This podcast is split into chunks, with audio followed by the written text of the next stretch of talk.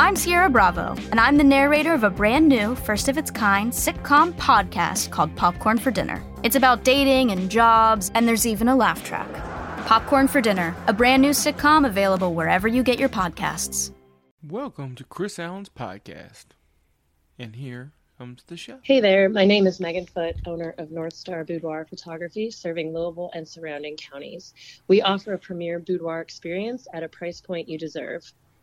Our sessions include a 45 minute pampering, which entails hair and makeup services, as well as food and drinks, and access to a full client closet. And of course, 45 minutes of posing and shooting for fabulous photos that will leave you feeling empowered. Our packages range from 220 to 300. To schedule with us, you can check out our Facebook or Instagram accounts at North Star Boudoir, as well as call or text 502 689 0015. We'd love to have you and help you see the beautiful that you are. Also, if you book with us, please make sure you mention Chris Allen Podcast for a discount. All right, guys, welcome to Chris Allen's podcast. Chris Allen's podcast is awesome and amazing because Chris Allen is awesome and amazing. And Chris Allen wants to go live on TikTok, but they have this silly requirement of a thousand followers. Um, and I only have 915. So I need everybody to go to my TikTok and follow it, Chris Allen 2342. That's at Chris Allen 2432 on TikTok. That way I can get enough to go live on TikTok. Um, live on Facebook's fine. It's fun. But the TikTok from the lives, I seem that seem like way better. Now, we are going to do something different today. Um, I've read my stories that I've written on here before. Um, and I've said anybody who wants their story read on here, just send it to me and I'll give you credit and read your story and we'll put it out into the world. Well, my kid heard me say that, and my kid wrote a story for school and he wants me to read it on the podcast because I said I'd read stories on the podcast. Um, I want y'all to keep in mind this story has been written by a fifth grader. And just to make it slightly more interesting, the more of a surprise for all of us, um, I haven't read in advance. Now, when anybody else sends me their story, I'm reading in advance, maybe come up with voices, whatever. But I was just so excited to do this for my kid's story that I'm like, you know what? I want to go in and read the story raw. So there might be a few mistakes, I might be a few flubs. Um, I'm guessing, as any fifth grader story, the punctuation and stuff's not gonna be perfect, so I might get confused. So I'm gonna go ahead and apologize for all that stuff in advance, and I'm gonna read uh, the story that he wrote. Uh, mind, fifth grader wrote this story. Um, it's called It's Not Just a Cave by Aiden Allen. Of course, my kid, Aiden Allen, the awesomest kid on the planet. Uh, you know, there's a thing before we get the story. Um, whenever I talk about Aiden, I don't call him Aiden when I'm talking to other people. Um, not because his name's a big secret, it's just the way it is. I always call him the kid. And, um, you know, like I took the kid to the store, or me and the kid went to this trampoline park, or me and the kid did this, or whatever. And everybody kind of looks at me like I'm crazy. And finally, somebody asked me, "Why do you always call your son the kid?" Like seriously, what to say his name? Like I'm like, my kid is the kid because he's a superhero. You know, it's not Batman; it's the Batman.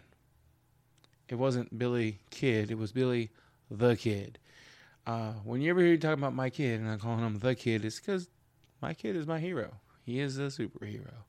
That's my kid, the kid. So yeah, just something the way my brain works. All right. So it's not just a cave by Aiden Allen. One Halloween night, an 11 year old boy named Tim dressed up as a phantom. Tim went from house to house, knocking on doors to get his candy. Tim's mom was out of town for the night, and his dad passed away about 10 years ago in a car crash. He knew that his mom told him to go back to the house and get ready for bed at 11 p.m., but he didn't listen. He stayed up until midnight getting as much candy as possible. Most of the neighborhood had gone to bed already, but a few days before Halloween, his friends told him about a house whose owners are rich and they stay up almost all night. Tim walked to the house, which took about 10 minutes. While he was walking to the house, he saw people taking down decorations since it was the end of Halloween. He was also hearing the motion censored decorations that were set to scare kids, but he was 11, so it didn't scare him. As he was approaching the house, he was amazed by how big it was. He came to the house, knocked on the door, and waited for someone to open the door. But before someone could open the door to the house, he heard a scream.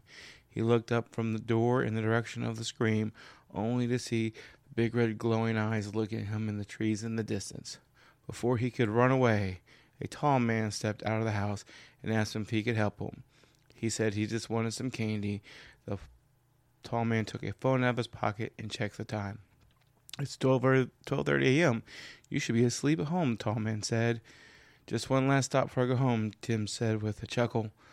Well, I guess I'd give out candy to one last kid, the tall man said. Stay here, the tall man said with a sigh. Nothing else happened while he was waiting for the homeowner to come back with the candy. He finally came back with the candy and said, Have a nice day. You too, Tim said. As he walked home, he saw his mom's car coming down the road. Right then and there, he bolted to the nearest bush. Luckily, just before she came around the corner, he was out of sight of his mom. At that moment, he started to rush to get back home before his mom did. He thought to himself that there was no way that he was going to make it to his house before his mom did, but he had to try. As he was running, he remembered a shortcut he discovered a few months ago. He ran through some bushes, over a fence, and into a yard. While he was in the yard, he did not notice that there was a guard dog that was stalking him. As he was running through the yard in a rush to get home, the dog started to run after him, barking in a very high voice. He noticed this very fast and started running faster than before. At very close call, he climbed the seconds before the dog tore him to pieces. He sighed in relief. After that, he ran as fast as he could to get home. As he saw his house coming into sight, his mom's car was also caught his attention. Running to his house, he remembered that he left his window unlocked just in case this happened. He ran to his window, got in his house, closed his window, and got into bed just as his mom came into his room. Thankfully, he got there just in time for his mom to fall for the trick. Though that night, all he could think about was what he had saw at the tall man's house. It's been almost a month since Halloween, and all he could still think about was the eyes. He knew he had to tell someone about this, but who? After a while of thinking, he made up his mind. He decided that he would tell his friend Alex. He grabbed supplies such as a blanket, a flashlight, and a knife, and extra batteries just in case ones that were already in the flashlight died.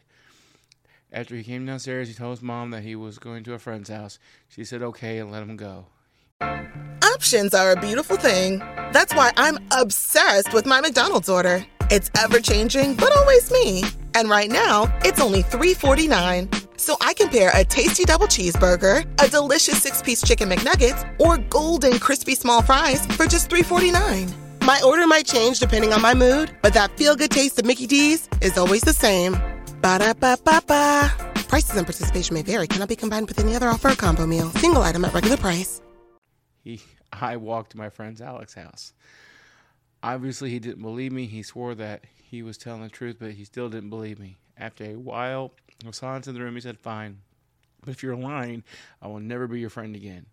The boys walked out of the house and went to the cemetery, which was the closest place that Tim saw the creature. After a while seeing nothing, they saw a little girl that was in a white dress floating only a few centimeters off the ground. That's when they all saw her neck was crooked. Just a few seconds later, after they saw her start saw her, she started laughing in a very terrifying way. What is that? Tim said in a very concerning voice. I, I don't know, Tim, but it doesn't look very nice, Alex said. They both blinked. and In an instant, she became closer, only twitching her bones and making them crack. They turned around and started running in the other direction. When they turned around, the girl was directly in front of them. Tim and Alex screeched in fear. They fell back on the ground, and the girl started twitching even more violently than before. At this point, she started to scream and moved toward them. They got up as soon as possible and fell into a hole. As they fell, they screamed as loud as they possibly could. The hole was so deep that it took about five minutes to reach, or five seconds, excuse me, five seconds to reach the bottom. Once they finally reached the bottom of the pit, they looked around to see if they saw anything, but all they saw was pitch black. It was so dark that when they tried to look at each other, they saw black. Wait, I have a flashlight in my bag, Tim said. Tim got a flashlight out of his bag and turned it on. When he turned the flashlight on, the darkness ate his light. But from what he could see, it looked like it looked like there were cave walls. They were both wondering what was going on. After a while, after a while, them both thinking and that word is spelled horribly wrong and processing what just happened. They figured it out. When they fell while being approached by the little girl, it was a plan the entire time. What do they need us for? I asked Alex. Neither of them knew why they were planning this at all. Neither of them knew. After a little bit of looking at the cave walls, they found a massive door the size of an elephant. Both of them looked up in amazement. They asked each other if they should go in. After a long time of thinking and discussing, they agreed to see what was on the other side of the door. They attempted to open the door, but it was too heavy to even budge. They pushed with all their might, but still nothing. They started to look around for a lock or a smaller door. Tim shined his flashlight up at the door. When he looked up the door with his flashlight, he saw a big lock on the door to keep it shut. They started to look around the cave for a key or something they could use to break the lock. When they found what they found was something that they could never forget. They found a skull with a big jaw, big key in his jaw. Tim carefully put his hand on the key and gagged as he pulled the key out of the skull's jaw and unlocked the door. Only when this time they pushed the door, it opened. What they saw behind the door was terrifying. I'm never going to sleep again, Alex said. The reason the door was so heavy and had a lock was because that the door had led to the underworld. All they saw was fire and death over and over, screams of people and demons everywhere. As they looked around, they saw an even bigger door than the one that led to this place. It had skulls and bones and people and animals all over it. When they started to walk toward the door, a red wall appeared in front of them in an instant. They started to become confused. They reached their hands out again and started touching the wall. It started to burn when they had their hands on it for a few seconds. Only a few minutes after they found that out, the big door opened and the devil came out of the room behind the door. Who dares come to the underworld and knock on my door? He said in a very deep voice. We didn't, sir. We just kind of slid in, they said as they started to walk away. A demon flew in front of them. You look like you are lost, kids, he said in a terrifying voice. No, we are fine, Tim said in a scared voice. Are you sure? Because I can take you back to your parents, he said. As he was about to say he was very sure, he felt a very sharp pain near his heart. He looked down only to see a spike going through his chest. When he fell down, he instantly woke up in his bed to his alarm that was set to get him up for school. What happened? he asked. He started to look around his room. His mom came through the door and asked if he was okay.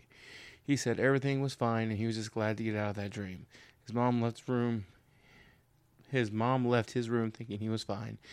That's when he heard the same laugh that floating girl made. Tim looked out the window to see the floating girl twitching and looking at him. The end.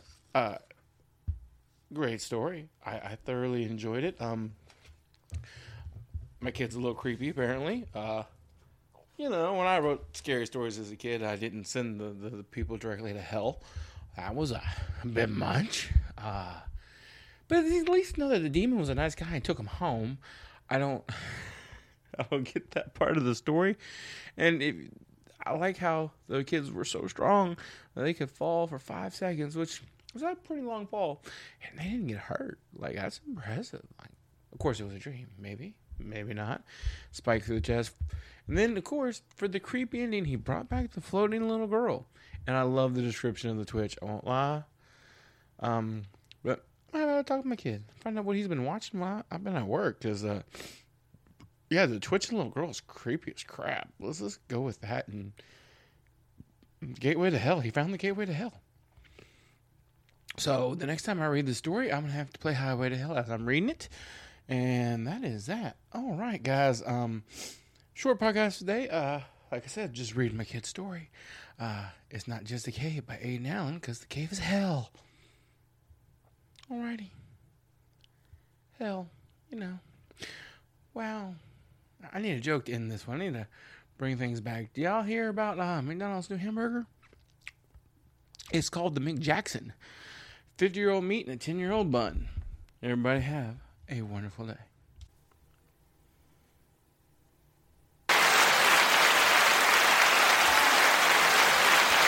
All right, guys, I hope you enjoyed the show wherever you're listening to this show.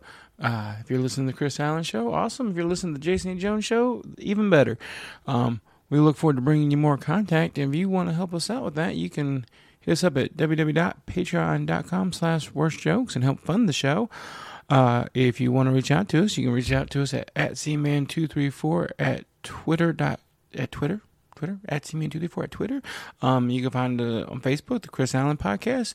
You can find uh, Jason on Facebook, um, the Jason E. Jones Podcast. Um, you can also find him on Twitter too. Just search for the Jason E. Jones Podcast, and you'll find him. We're all there. We're all here for you. If you want to reach out to us, you can reach out to an email at uh, asktheangryninja at gmail.com.